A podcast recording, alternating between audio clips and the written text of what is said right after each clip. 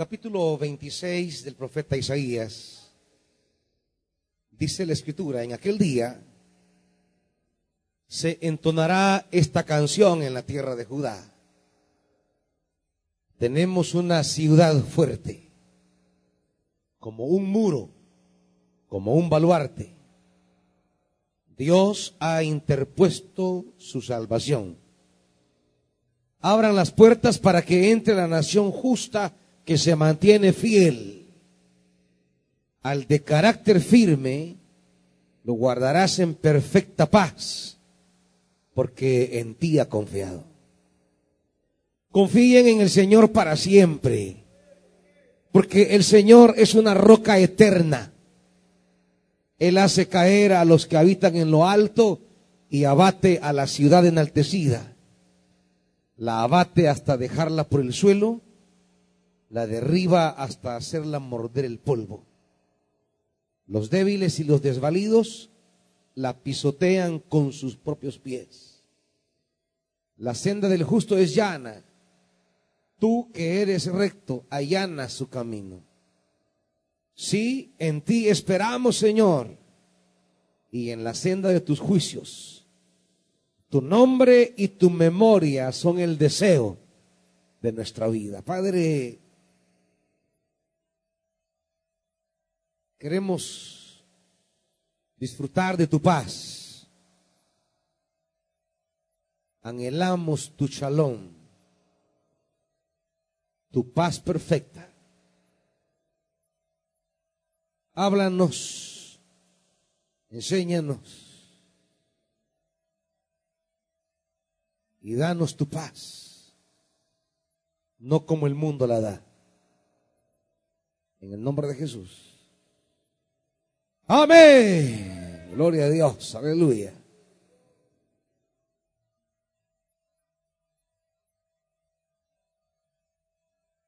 Hace ocho días hablábamos en Mateo capítulo 26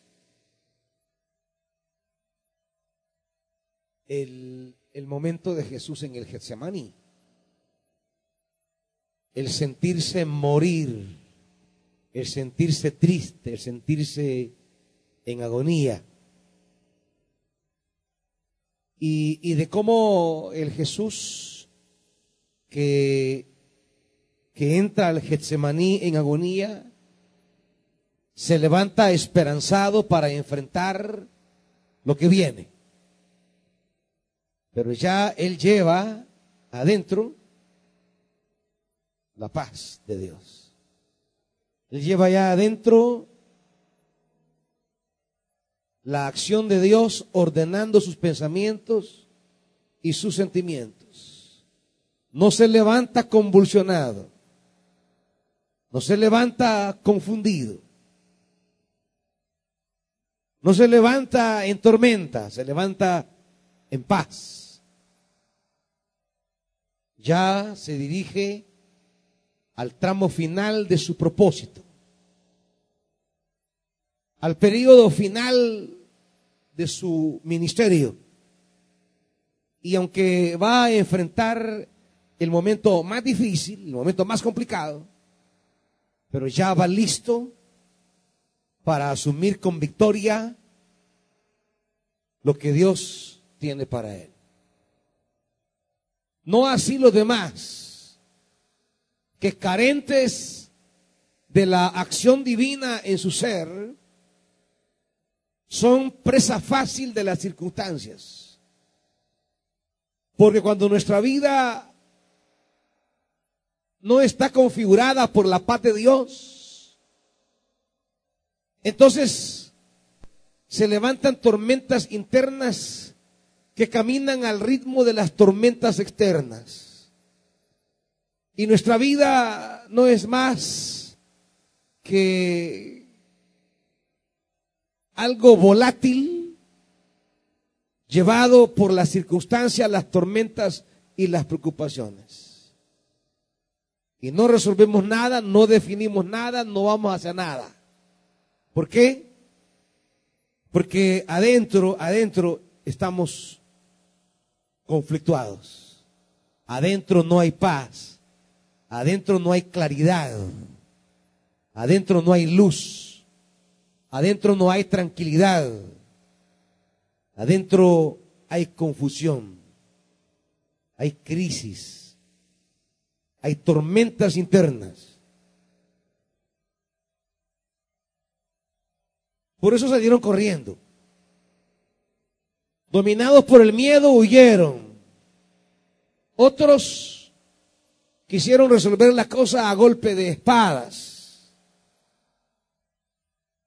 Dominados por la aflicción, o por la cólera, o por la molestia, se dejan llevar por la respuesta violenta.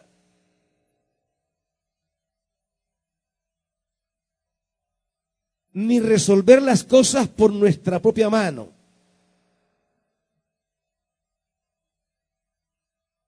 Ni escapar resuelve nada. Hay que tener la paz de Dios. La paz de Dios que sobrepasa todo entendimiento.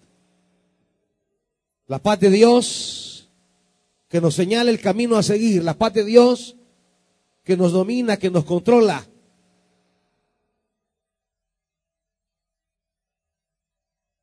si la paz de Dios no se está derramando en nosotros, estamos anticipándonos lentamente a un fracaso. Porque nuestros pensamientos y sentimientos son tan frágiles. No sabemos qué pensar, no sabemos qué sentir.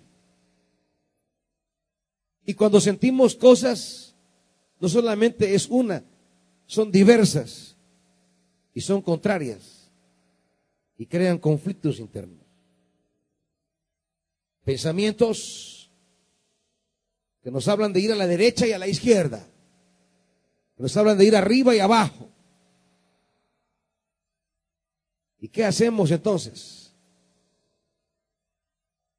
Hay una confusión Queremos hallar el rumbo y no podemos.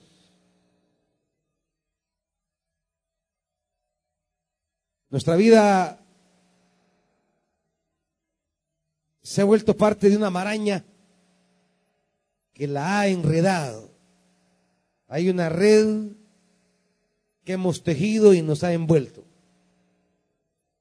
Y estamos ahí enredados. No sabemos qué hacer.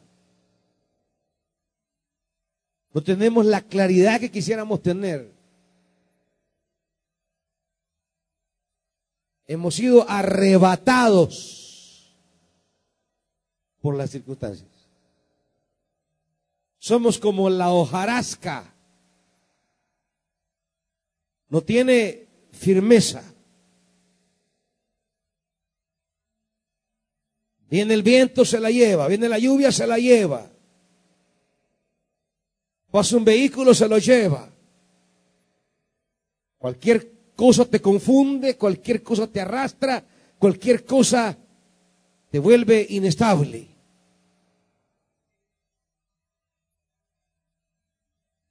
Necesitamos la paz de Dios. Porque la paz de Dios nos da determinación, firmeza.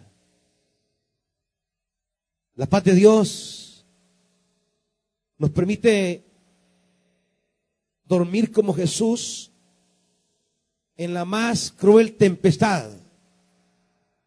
Ahí estaba Él, no porque era un dejado, no porque era un despreocupado. Él descansaba en las manos de su Padre. La paz de Dios lo gobernaba. Con tantas tensiones en la vida, con tantas responsabilidades, con tantas cargas. Iglesia, hay algo que no debes descuidar. Tu Getsemaní. Porque tu Getsemaní es el espacio para que Dios te dé paz. Ahí andan abatidos, angustiados, envueltos en mil actividades no hay un espacio para leer la palabra y fortalecerse de ella. No apartan un momento para doblar rodilla y encontrarse con su Dios. Es su Getsemaní, es su fuente de paz. Y cuando pasa uno, dos, tres, cuatro, cinco, seis, siete días, una, dos, tres, cuatro, cinco, seis, siete semanas, uno, dos, tres, cuatro, cinco, seis, siete meses, y no has estado en el Getsemaní, ya tu vida es un caos ya eres esclavo de las circunstancias. Tu cuerpo mismo empieza ya a manifestar señales de descontrol, de desorden. El 80% de las enfermedades que son consultadas en los hospitales no tienen base biológica, sino base psicológica. Su raíz psíquica. El cuerpo sufre lo que la mente produce. El cuerpo sufre las tormentas que aquí adentro andamos cargando. Y a veces quiere resolverlas en el fondo de una botella. Por gusto. Eso no es para resolver problemas.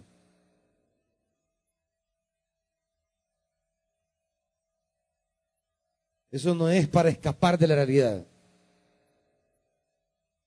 Eso no es para horas de tristeza. El vino en la Biblia estará ligado a la alegría, a la fiesta, a la victoria, no a la frustración, no a la derrota.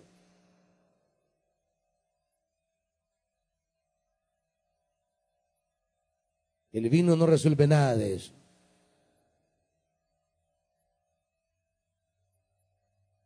En las circunstancias adversas necesitamos fortalecernos en el Señor. Dice el primer libro de Samuel, acompáñenme.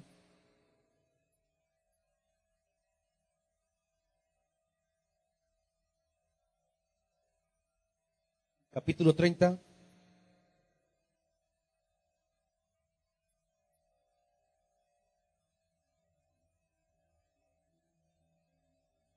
Capítulo 30,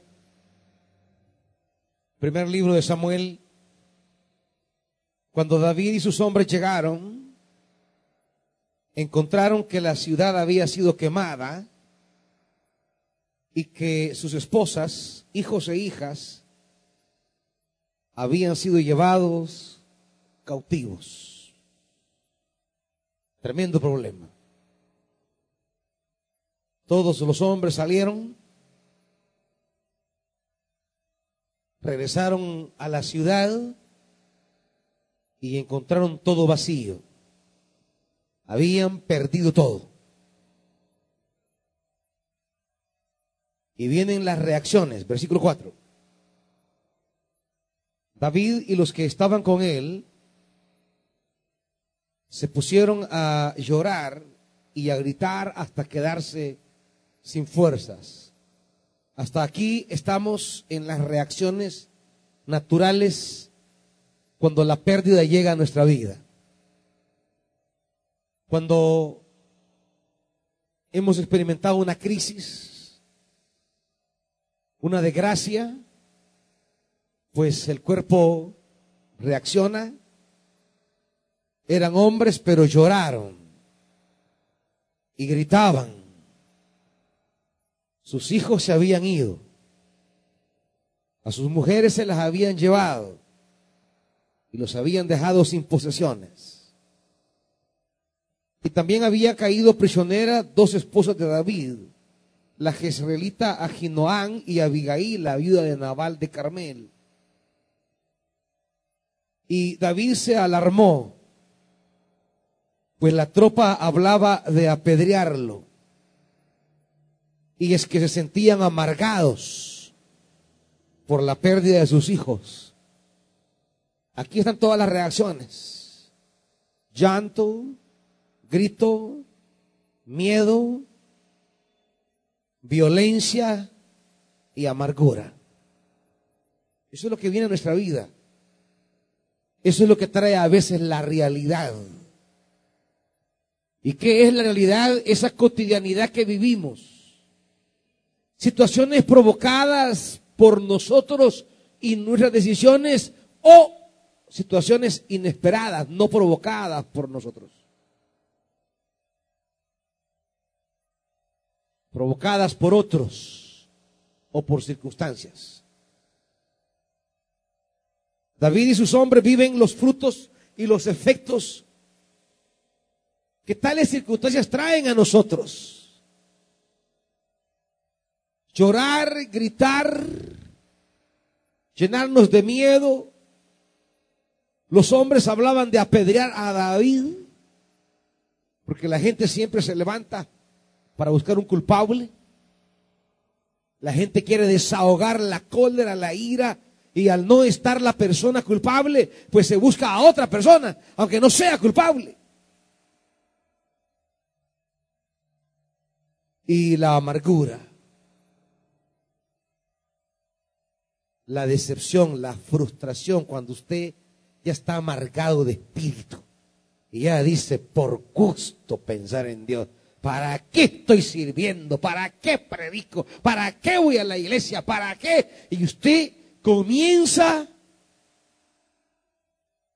a expresarse de manera negativa de todo lo que le rodea. Estos comenzaron a querer golpear a David. A usted le agarra por querer golpear a su mujer. Porque él es pegar a su marido.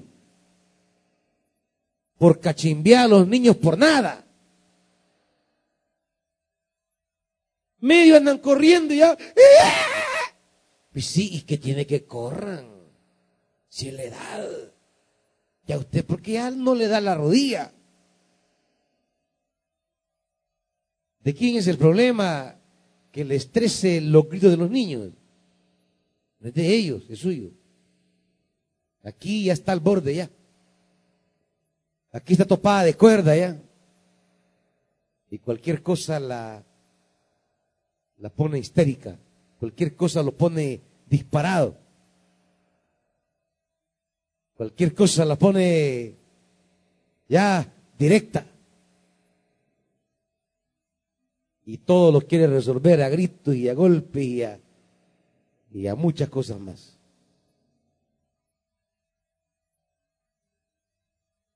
Ahora, vean lo que dice la palabra.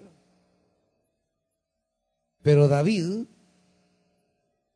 cobró ánimo y puso su confianza en el Señor su Dios. Dice la reina Valera, pero David, ¿qué? Se fortaleció en Jehová su Dios. Dice así o no la reina Valera. Pero David se fortaleció en Jehová su Dios. Eso, eso, eso, eso hace un líder. Señalar el camino que todos deben tomar. En las horas más estresantes, en las horas más complicadas, en las horas más difíciles. David se levanta y no se quiere dejar arrebatar por sus pensamientos, por sus sentimientos, David va y se fortalece en su Señor. Él va y pone su confianza. Esa noche, iglesia, la palabra a través del profeta Isaías nos trae un llamado. Esta noche, iglesia, es noche de confiar en su Dios. Confiemos en Dios. Confiemos en el Señor. David puso su confianza en el Señor. Pero ¿qué significa poner la confianza en el Señor? Versículo 7. Entonces le dijo al sacerdote Abiatar, hijo de Ahimelech, tráeme el efod. Tan pronto como Abiatar se lo trajo, David consultó al Señor, ¿debo perseguir a esa banda? ¿Los voy a alcanzar? Confiar en el Señor no es salir disparado. No es tomar decisiones a lo loco. ¿Cuántas decisiones se le vienen a la cabeza cuando está turbado usted? ¿Cuántos caminos toma cuando está en la hora de aflicción? Cuando no haya qué hacer. Confiar en el Señor es no confiar en mí. No confiar en Él o en ella. Confiar en el Señor es no hacer lo que yo creo. No hacer lo que yo pienso. Porque en el momento de la crisis a mi cabeza viene toda clase de ideas, toda clase de sentimientos, de odio, de rencor, de rechazo, o de aceptar cosas que no debo aceptar. Se me vienen pensamientos a mi mente. Confiar en el Señor es hacer un alto y decir, no voy a hacer lo que estoy pensando. No voy a hacer lo que estoy sintiendo. Eso es lo primero. Confiar en el Señor no es dispararse usted, hermanito. En una hora de cólera o de alegría, gobernamos nuestras mentes y comenzamos a tomar decisiones que pueden ser dañinas. No, no, no, no, no confíe en usted. No se deje arrebatar por sus pensamientos. ¿Sabe qué es confiar en el Señor? Es decir, yo no voy a hacer nada de lo que estoy pensando. No voy a hacer nada de lo que estoy sintiendo. Yo iré donde mi Señor. Y le diré, Señor, soy un mar de confusiones en este momento. Yo no puedo confiar en mis pensamientos ni en mis sentimientos. Señor, yo vengo delante de ti. Dime qué es lo que debo de hacer.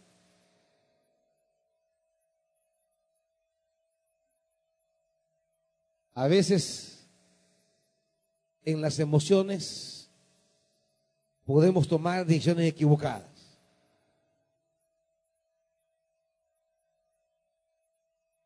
En las emociones de alegría podemos apresurarnos, podemos adelantarnos, podemos equivocarnos. No es que Él es, no, si es que yo sé, mi corazón no me engaña, Él es. Es que es tan lindo, tan papichulo. No, no, es que ella es, ella es. Yo no he otra mujer que tenga lo que ella tiene. Cálmese.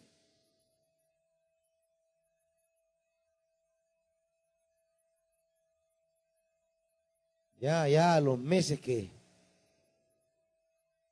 que ya reventaron en crisis porque ya se dieron cuenta eh, eh, eh, el zorro y la zorra que tenían. Allá andan con los lamentos. Maldito el día que te conocí, maldito. No sé qué estaba pensando cuando te dije sí. Pues sí, eso que uno estaba pensando. Estaba loco. Estaba roca. Porque solo andan de arrebatados.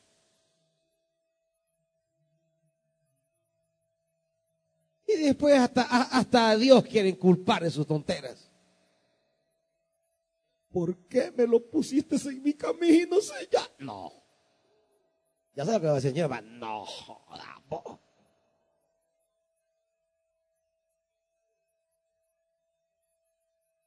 Sí, vamos a reclamarle a Dios. Le fue a preguntar a Dios. Señor, e- e- e- este, este, seco es el que me tenés o, o habrá otro. Señor, esta bailada es o hay otra. Este pasmado o hay otro, Señor. Como le digo, papá, dice, Señor, ¿eres tú el Mesías o esperaremos a otro? Así dígale, Señor, ¿es este el atarantado que me tenés o voy a esperar otro atarantado?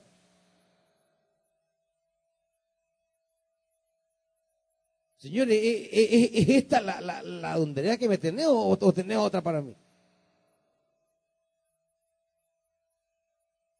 Pero váyale y pregunte.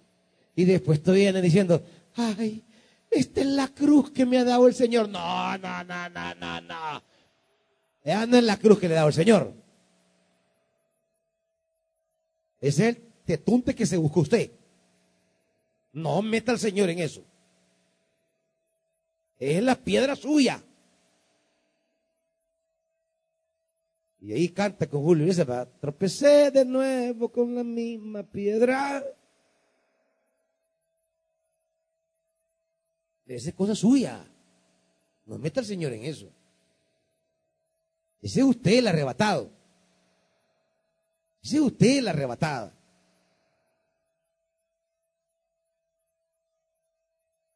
Las emociones, no confiemos en ellas. Son cambiantes. Son efímeras. Son circunstanciales. Por eso muchos tienen problemas en el matrimonio, porque toman decisiones de matrimonio en las emociones. Y no, no se puede. Uno no puede tomar la decisión de matrimonio sobre emociones. Es una tragedia.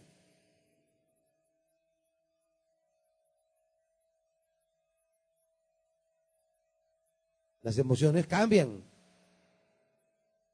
Y por eso es que, es que yo siento que ya no la quiero. Ah, ya, ya no siente.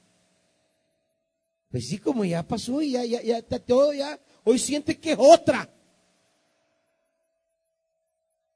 Por eso ya andan, va. Sí, no, no, yo hemos terminado porque sentimos que ya no, ya, ya, ya siento que Dios me dice que ya no.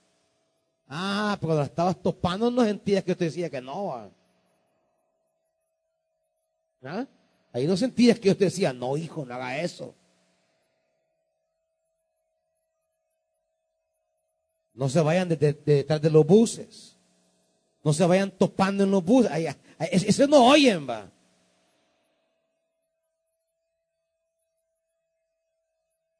Puede más la calentura, va.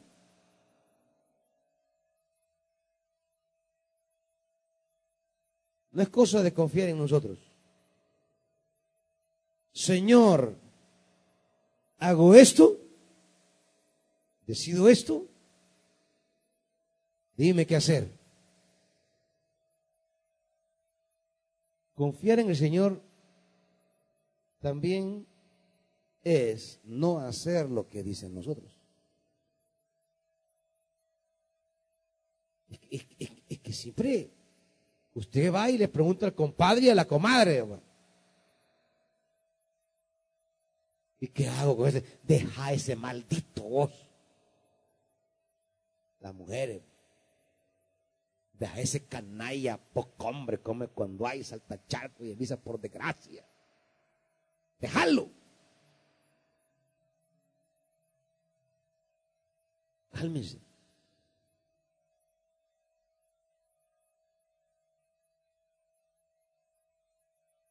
¿Y qué hago?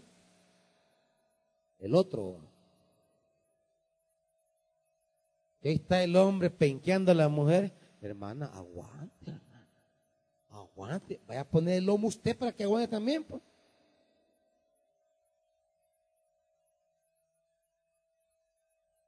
Que tiene que echar un montón de Mary aquí para borrarse el morado. y, y, y- y llega. Aguante, hermanita. Es el hombre que Dios le ha dado, hermanita. Soporte. Ajá, y cuando la tenga mal matada, usted va a estar ahí. No. No es hacer lo que el hombre diga. Confiar en el Señor es ir delante de Él. Señor, ¿qué hago? Yo no quiero tomar decisiones en mis emociones y sentimientos y pensamientos. No quiero tampoco en los pensamientos de los demás. No, en ti, Señor, lo que tú me digas. Eso voy a hacer. Porque lo que Dios te diga que hagas, esa es tu victoria.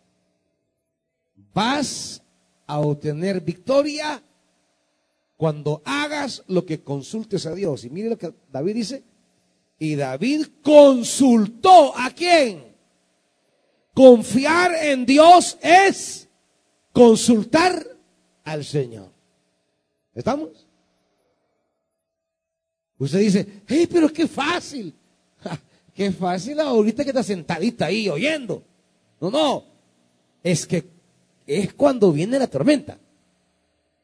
Cuando viene lo inesperado, cuando viene lo que no quiero que pase, cuando llega a mi vida la adversidad, allí, cuando ya no estoy frío, sino que encendido, caliente. Ahí, hacer un alto. Y confiar en el Señor, esa es otra cosa. Detenerse y decir, no, calmémonos. No me voy a alocar, no me voy a apresurar, no me voy a anticipar. Voy donde mi Padre. Él tiene la respuesta que me dará la victoria. Él tiene el camino que me va a llevar a la victoria. Él me va a señalar mi triunfo. ¿Cuántas toman decisiones solo porque fulano las influyó? Y a veces fulana, porque no hay ni el camino, pero ¿y usted por qué se deja arrastrar? Fulano, porque no sabe ni para dónde va? Pero ¿y usted? ¿Acaso no tiene un Dios, decía el profeta? ¿Acaso no tienen consejero, pues? David consulta al Señor. ¿Debo perseguir a esa banda? ¿Y saben qué es lo bueno de consultar a Dios? Que Dios siempre responde. Dios siempre responde, siempre persíguelos y rescatarás a los cautivos. Y claro, todo terminó en alegría, en gozo. Hubo victoria total. David recuperó todo lo que había perdido, los hombres de David recuperaron sus bienes, sus mujeres, sus hijos, sus hijas, y la alegría volvió al pueblo, la alegría volvió a la ciudad. Pero ¿dónde nació todo? En lo que el profeta dice, capítulo 26 de Isaías. Quiero concentrarme en el versículo 3. al de carácter firme, lo guardarás en perfecta paz. ¿Por qué? Porque en ti confía. Dice la Reina Valera, tú guardarás en completa paz a aquel cuyo pensamiento en ti persevera porque en ti ha confiado la paz de Dios sobre aquel cuyo pensamiento en ti persevera. Sus pensamientos, ¿dónde están? En Dios, dice. Sus pensamientos en ti perseveran. La NBI dice, al de carácter firme. O sea, ¿Dónde usted ha depositado su vida? ¿Dónde ha puesto su vida? ¿Dónde se ha establecido?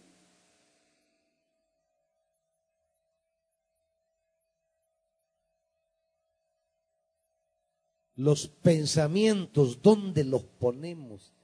Eso importa. ¿Dónde ponemos los sentimientos? ¿Dónde ponemos la mente y el corazón? Aquel cuyo pensamiento en ti persevera. Sus pensamientos en ti perseveran.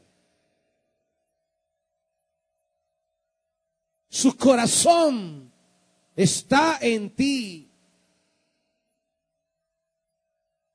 La firmeza de su vida está en ti.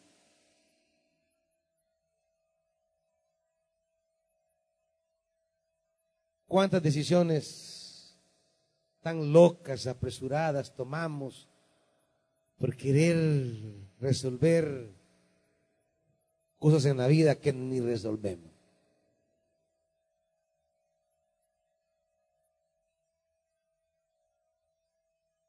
Ahí le llegan a contar, mira vos, aquel tu ex ya tiene otra. Ah, de veras, y ya empieza aquí, va a ay, desgraciado, si ya la tenía que desde antes, ahorita me busco yo otro. ¿Y eso qué va a resolver? O sea que porque él tiene otro, también voy a tener otra voz. ¿Ah? O sea que las decisiones de tu vida estarán determinadas por lo que decida el otro. O sea que vas a caminar al ritmo de lo que hace el otro o la otra. O sea que tu vida va a ir rigiéndose por las decisiones que tome aquel o aquella. Si aquel se quiere ahorcar, problema de él. Si aquella se quiere tirar de un puente, problema de ella. Si él se quiere andar con dos o tres, es problema de él. Si se quiere andar topando con dos o tres, es problema de ella. Usted, usted no puede ir como loco en la vida. Usted no puede ir como loca en la vida. Sus decisiones no deben estar determinadas ni por las de otros, ni por las locuras que se le vienen a hacer en la mente. Porque la mente es loca, hermanito. La mente se le vienen unas ideas tan tontas. Claro, en el momento no la ves tonta usted. En el momento la ve como una gran decisión y es una tontería. Porque está nublada, está caliente, está encendida, está desubicada, está descontrolado, está atontado, no, no, está pensando bien. Pero si nuestros pensamientos los llevamos cautivos a Cristo, como dice Pablo, acompáñenme. Segunda Corintios.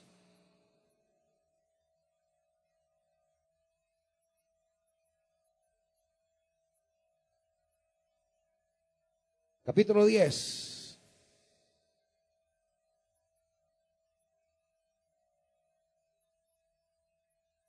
Dice el apóstol Pablo, 2 Corintios capítulo 10. Las armas, versículo 4, las armas con que luchamos no son del mundo.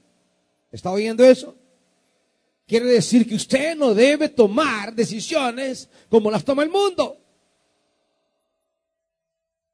Quiere decir que usted no debe marchar por su compadre, por su comadre, por su chera, por su amiguis. Usted camina en otro nivel, hermanito. Usted tiene otra perspectiva de vida.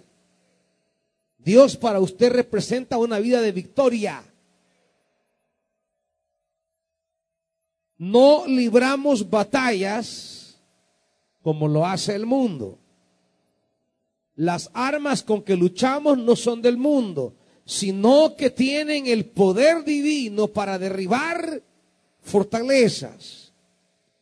Y destruimos argumentos y toda altivez que se levanta contra el conocimiento de Dios y que dice, y subraye eso, hermanita, hermanito, y llevamos cautivo todo pensamiento para que se someta a Cristo. ¿Qué es la vida cristiana? Esto.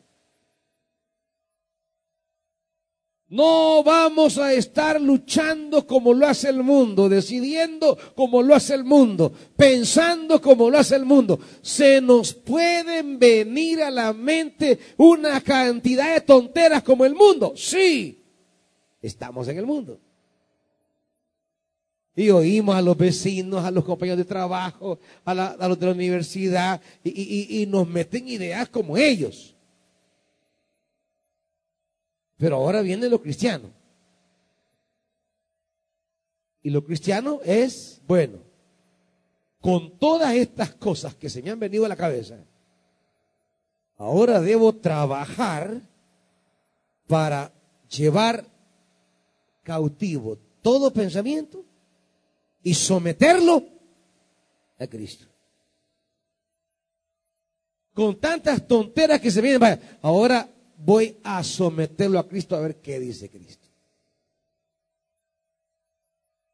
Voy a cautivarlo a Cristo. Voy a esclavizarlo a Cristo. Señor, a mí mi pensamiento me dice que yo debo de ir a la casa de este y darle la trompa ahorita mismo. Pensamientos humanos. Que ya se le han venido a usted. Padre, yo lo que quiero es agarrar esta bruja del pelo. Irle dando riata en el bus para popa.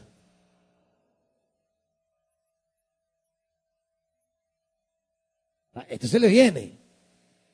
Sí, es que eso que anda hablando de mí, yo no lo voy a permitir, Señor. Pero ahora viene lo que tiene que ser.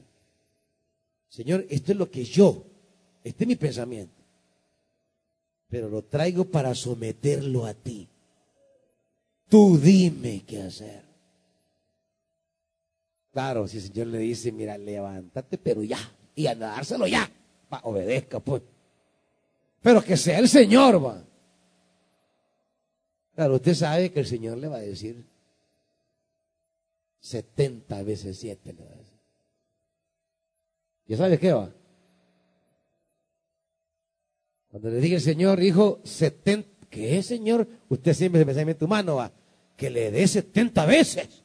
Lo voy a matar, padre. No, hijo. Si tu hermano te ofende 70 veces 7, que es la manera hebrea de hablar de sin límite,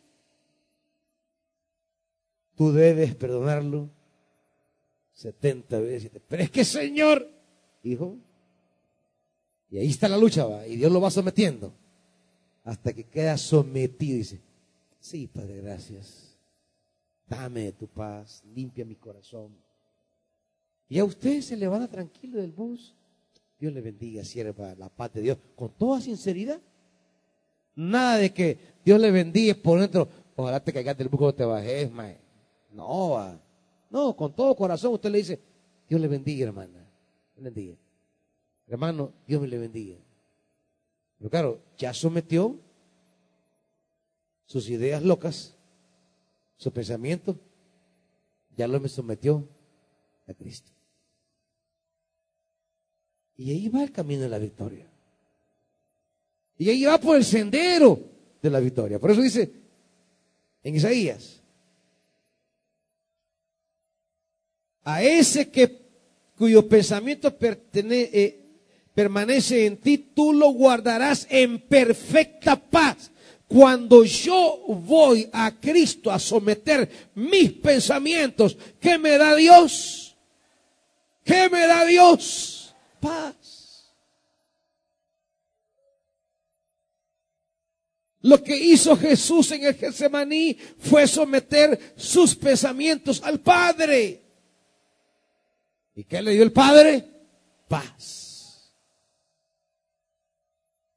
Llega Judas, ¿qué tal amigo? ¿A qué vienes? No hay rencores. No está actuando hipócritamente. Le dice amigo de verdad, de corazón. Un Dios le bendiga sincero, sin hipocresía ni falsedades. Eso viene de Dios. Él da paz. ¿Cuánta gente se saluda hoy día en las iglesias hipócritamente? Que le bendiga, hermano. Ay, que le bendiga. Hacerte la cara que ah. Y solo dan la media vuelta.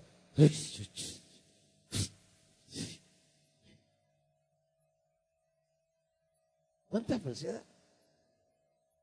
Porque no hay paz.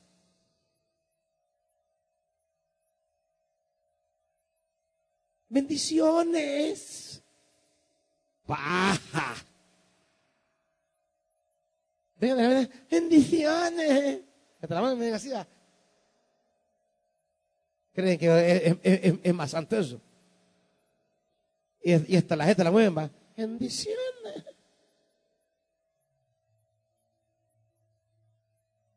¿Y eso qué? Y de mentira. No hay paz. Y no hay paz porque no someten sus pensamientos a Cristo. No hay paz porque no someten sus sentimientos a Cristo. Cuando los sometemos y Él nos da paz, nos levantamos firmes, seguros, tranquilos. Aparece el traidor traidores, ahí Judas. Hey amigo, ¿qué tal? ¿A qué vienes? ¿A qué vienes, amigo? Y Jesús va y le abraza, amigo, ¿a qué vienes? Amigo al traidor. Sufre más usted leyendo el texto y diciendo, mm, maldito hipócrita. Y Jesús no. Traidor desgraciado. Hasta usted sufre por leer el texto. Y Jesús no. ¿Cuánta gente aquí le encanta andar sudando calentura ajena?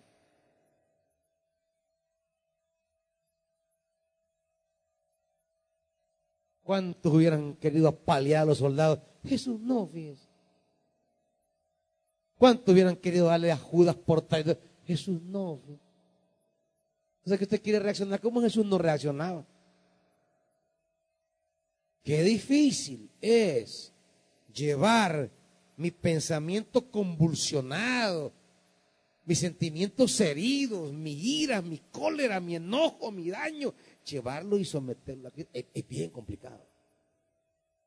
Es bien complicado. Porque en ese momento no entendemos de razones. Y nos llenamos de razones nosotros que tenemos la razón. Y que yo aquí, que yo... Y, y, cree estar en lo correcto, pero no. Porque usted va y somete sus pensamientos a Cristo. Y claro, dice llevarlo cautivo. ¿Qué quiere decir eso? Usted va a agarrar sus sentimientos porque no quieren.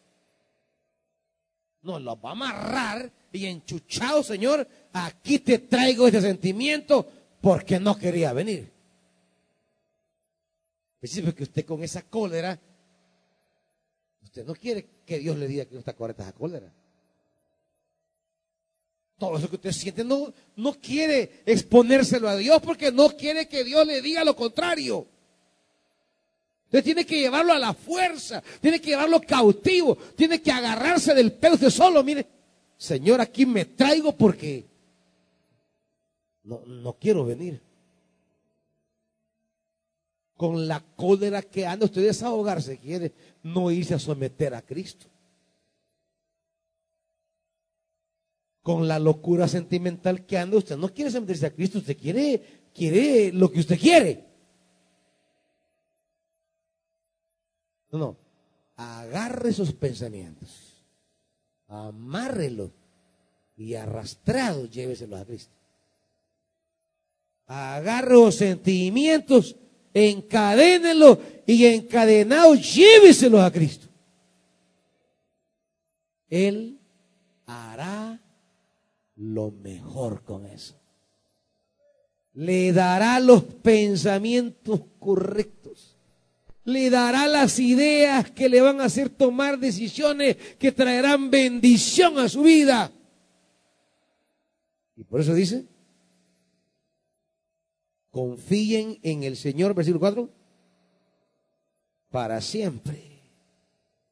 Porque el Señor es una roca eterna. El Señor es una roca eterna. Cuando usted somete sus pensamientos y sentimientos a Cristo, usted lo está haciendo sobre algo eterno. Nunca le va a quedar mal. Nunca va a pasar. Nunca lo va a defraudar. Porque Él es para siempre. Por eso dice, versículo 9, y aquí termino. Bueno, 8, perdón. Sí, en ti esperamos, Señor, y en la senda de tus juicios, tu nombre y tu memoria son el deseo de nuestra vida. Son el deseo de nuestra vida.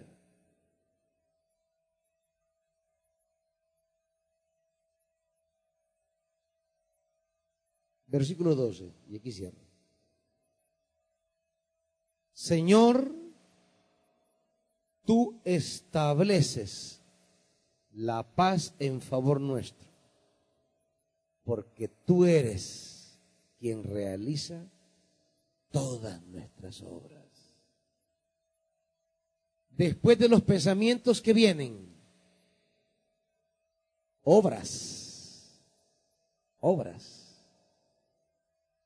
Después de pensamientos y sentimientos vienen acciones, vienen obras. Pero cuando no he sometido mis pensamientos y mis emociones al Señor, lo que vendrán son obras torcidas. Pero cuando ya he llevado todo pensamiento cautivo a Jesucristo, entonces Él realiza todas nuestras obras. Ahí saben que las versiones traducen mucho mejor. Y me gusta más esa traducción que dice, tú realizas todas nuestras empresas. Todo lo que usted emprende cuando ha sometido sus pensamientos cautivos a Cristo. Todo lo que va a emprender, Dios lo está realizando. Y entonces cuando Dios esté emprendiendo en usted tales caminos, usted va a prosperar.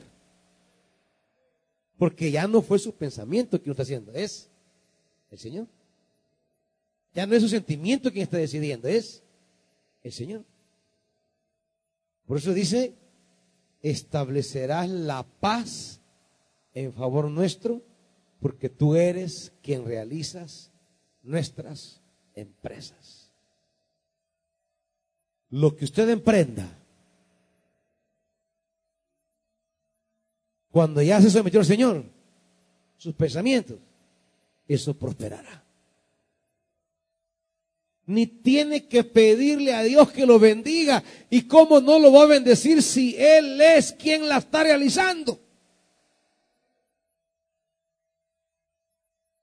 Si el problema es que no sometemos pensamientos al Señor. Y nos metemos a empresas, a decisiones, a acciones, a obras que no llevan el aval del Señor. y aunque haga micos y pericos, no va a caminar. Esta noche, hermanitos, confiemos en el Señor. Hay realidades en su vida que usted dice, ya no aguanto más, ya no quiero más, quiero hacer esto, quiero hacer lo otro, tantas cosas que se le vienen a la mente. Confíe en el Señor traiga sus pensamientos cautivos al Señor. Y cuando usted traiga sus pensamientos cautivos al Señor, Él iniciará caminos, decisiones, empresas en su vida que serán prosperadas, que serán bendecidas, porque Dios las está haciendo. No sus pensamientos, sino Dios. Y todo lo que Dios emprende prospera. Todo lo que Dios realiza es prosperado. Así usted esté en el caos más difícil, no importa. Si es de Dios, se levantará. Traiga esta noche sus pensamientos. En la turbación que tiene, en el conflicto que tiene, en la angustia que tiene, en ese mar de confusión que tiene, venga delante del Señor. Amarre ese pensamiento y tráigaselo aquí al altar. Para que sea el Señor que al levantarse comience a realizar en su vida empresas de bendición. Así que venga al frente, hermanito, y tráigale al Señor sus pensamientos. Esclavice sus pensamientos a Cristo, sométalos.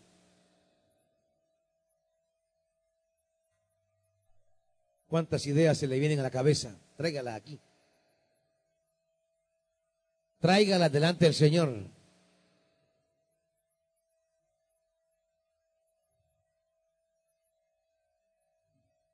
Deje, de dispararse por lo que piensa. Deje de dispararse por lo que quiere. Traiga sus pensamientos, sométalos al Señor. Ese pensamiento rebelde, tráigalo. Ese pensamiento que está ahí de terco, tráigalo. Sométalo.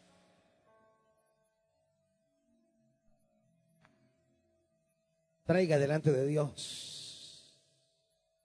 Someta sus pensamientos al Señor. Y Él, y Él va a realizar obras, empresas, caminos que estarán marcados por su poder, por su bendición, por su gracia.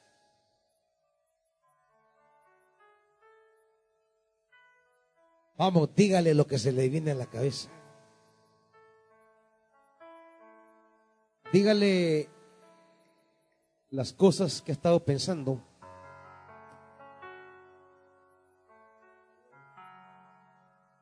Las cosas que ha estado pensando hacer. En su necesidad, en su cólera, en su dolor, en su confusión, en su abatimiento, en su desesperación. Dígale las cosas que se le vienen a la mente.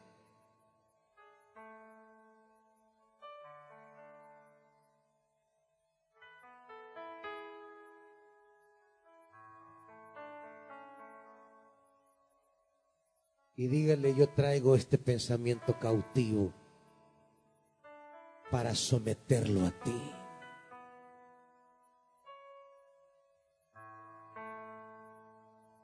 Porque no quiero emprender algo que no prosperará. No quiero iniciar un camino que no estará marcado por tu bendición. No quiero agregar a mi circunstancia adversa una decisión equivocada. No quiero agregar a mi agonía una complicación de mi mente y mi corazón.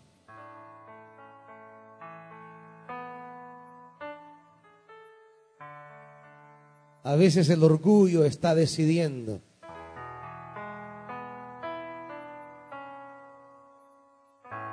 A veces el orgullo está tomando control de tu pensamiento. Somételo al Espíritu Santo. somételo a Cristo.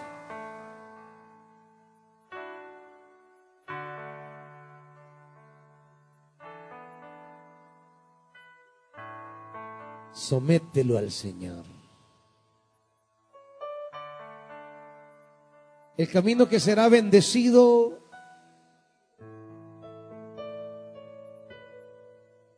es el camino que Dios te inicie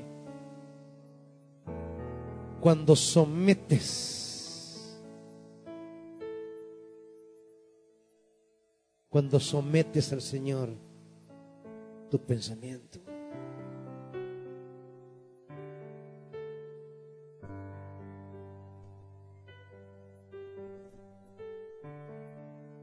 Y ahí el Señor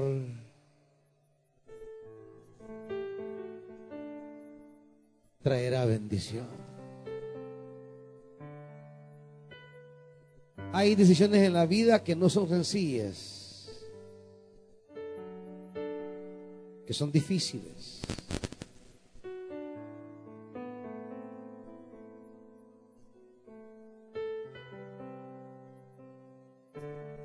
Al Señor ese pensamiento.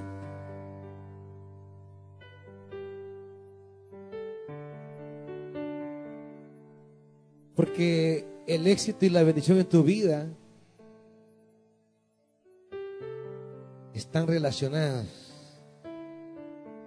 con quien sea Dios quien realice tus obras,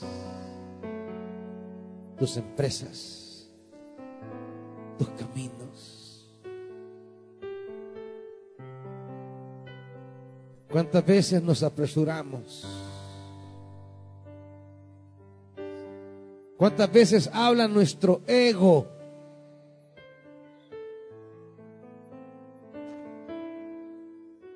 ¿Cuántas veces es la tristeza la que nos hace tomar decisiones? La aflicción, la desesperación, la urgencia, la emergencia.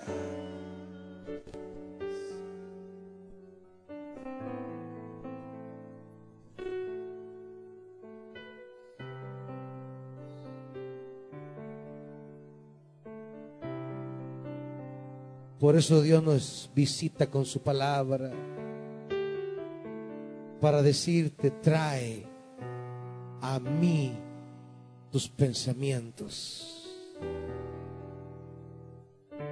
Trae a mí tus pensamientos. Y yo realizaré obras en tu vida. Y yo realizaré empresas en tu vida. En las cuales habrá victoria.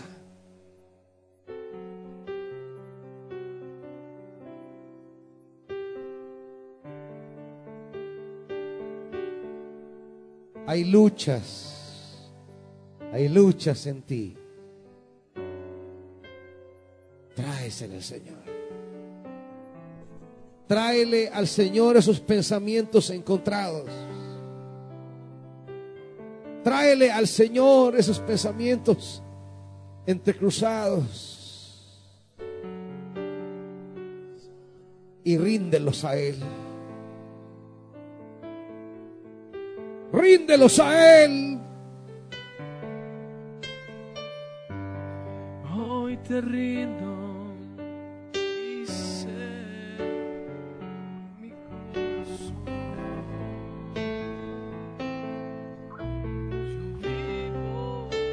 Él se levantará sobre ti.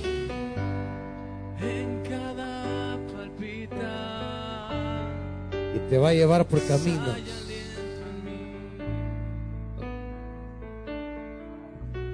Dios haz tu obra en mí. tu nombre y tu memoria decías son el anhelo de nuestra vida. Anhela esta noche los pensamientos de Dios.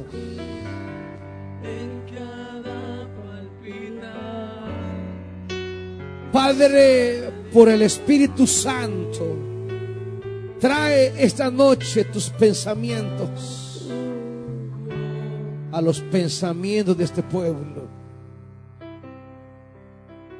para que los caminos que tomen, para que las obras que realicen sean decisiones que nacen de tu pensamiento. Dios, sean tus pensamientos esta noche sobre tu pueblo, Espíritu Santo. Ministra pensamientos divinos en nuestras mentes limitadas. Ministra pensamientos de Dios en medio de nuestros pensamientos confundidos. Espíritu Santo ministra la mente de Cristo en nosotros. Espíritu Santo, pensamiento de Dios para tu pueblo en el nombre de Jesús.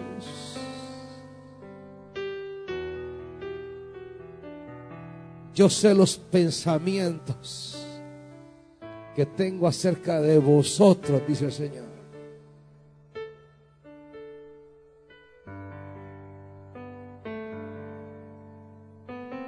Llena a tu pueblo de tus pensamientos, Señor.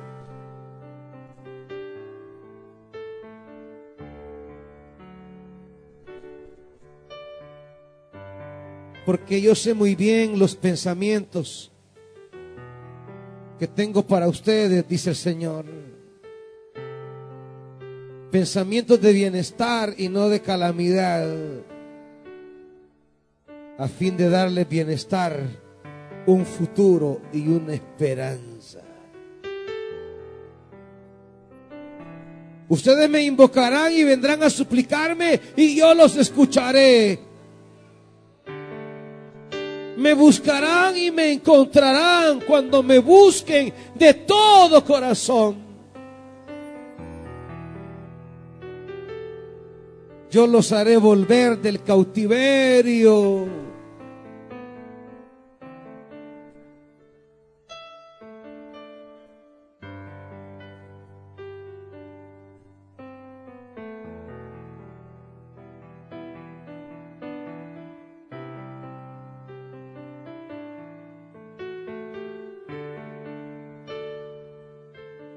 Aquel día, dice el Señor, yo quebraré el yugo que mi pueblo lleva sobre el cuello. Romperé sus ataduras y ya no serán esclavos de extranjeros.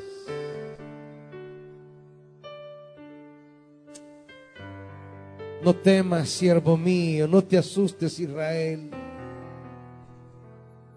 Volverás a vivir en paz y tranquilidad y ya nadie te infundirá temor, porque yo estoy contigo para salvarte.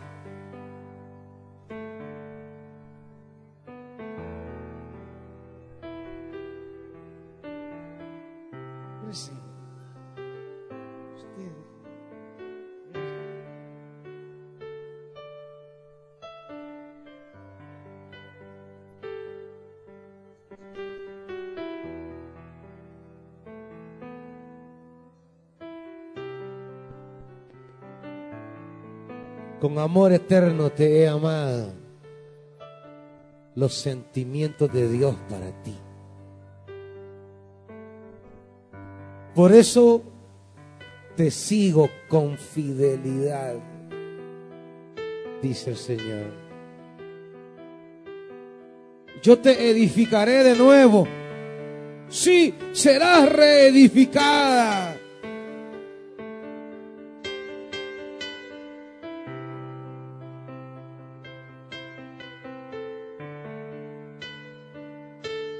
Volverás a plantar viñedos y comerás el fruto de tu trabajo.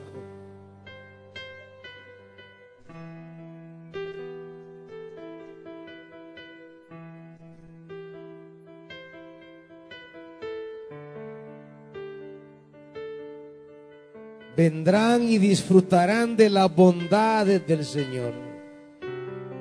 El trigo, el vino nuevo y el aceite las crías de las ovejas y las vacas. Serán como un jardín bien regado y no volverán a desmayar. Pensamientos de Dios para ti. Sanidad de Dios para ti.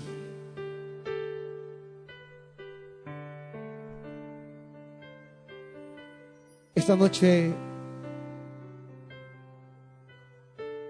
hay una columna vertebral que Dios está sanando. Un dolor en la espalda insoportable.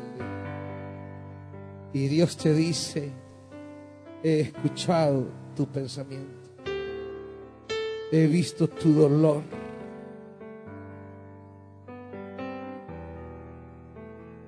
En el nombre de Jesús, esa espalda es sanada para gloria de Dios Padre. Oh sí, en el nombre de Jesús.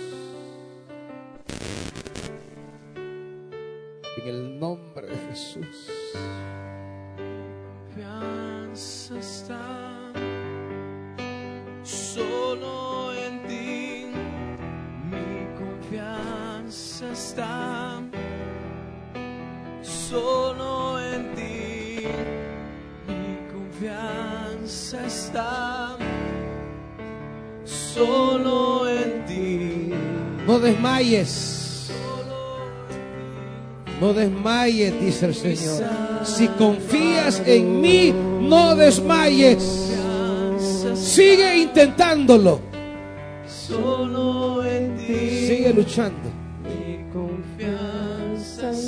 Sigue haciendo lo mismo.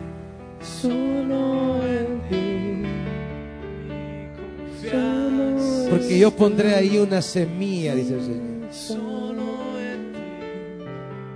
Habrá vida y habrá fruto. Mi Salvador. Yo lo digo, dice el Señor. Sigue, sigue sirviendo, sigue caminando, sigue creyendo, sigue confiando.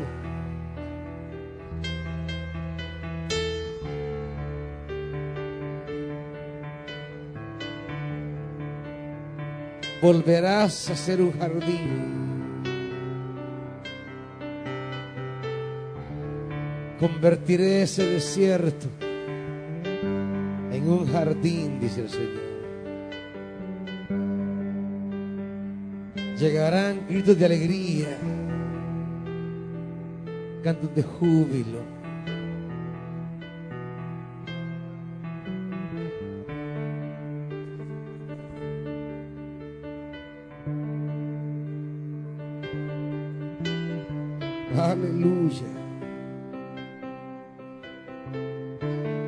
Dios.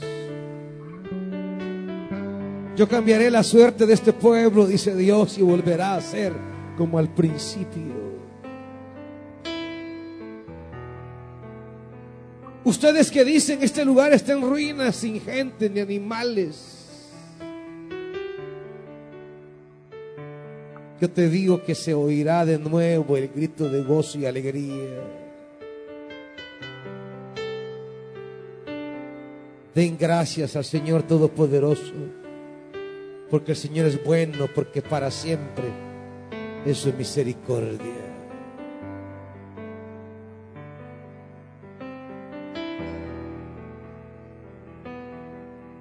Aquí hay un pueblo, Dios, que ha traído sus pensamientos a ti.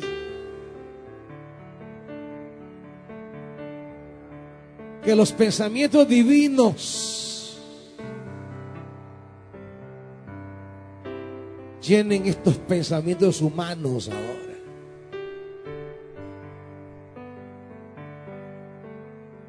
Y que al salir de este lugar salgan en paz. Aleluya. Porque tú emprenderás en ellos caminos, obras y decisiones que traerá victoria.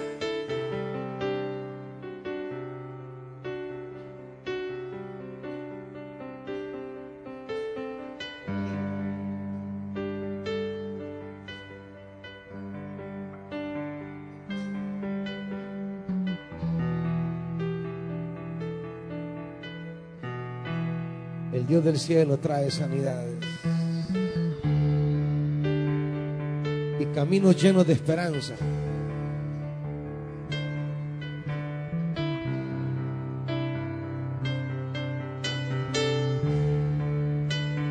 Aleluya, iglesia. Hoy en esta noche, hermanos, alegrémonos porque el Señor ha traído buenas noticias para su pueblo.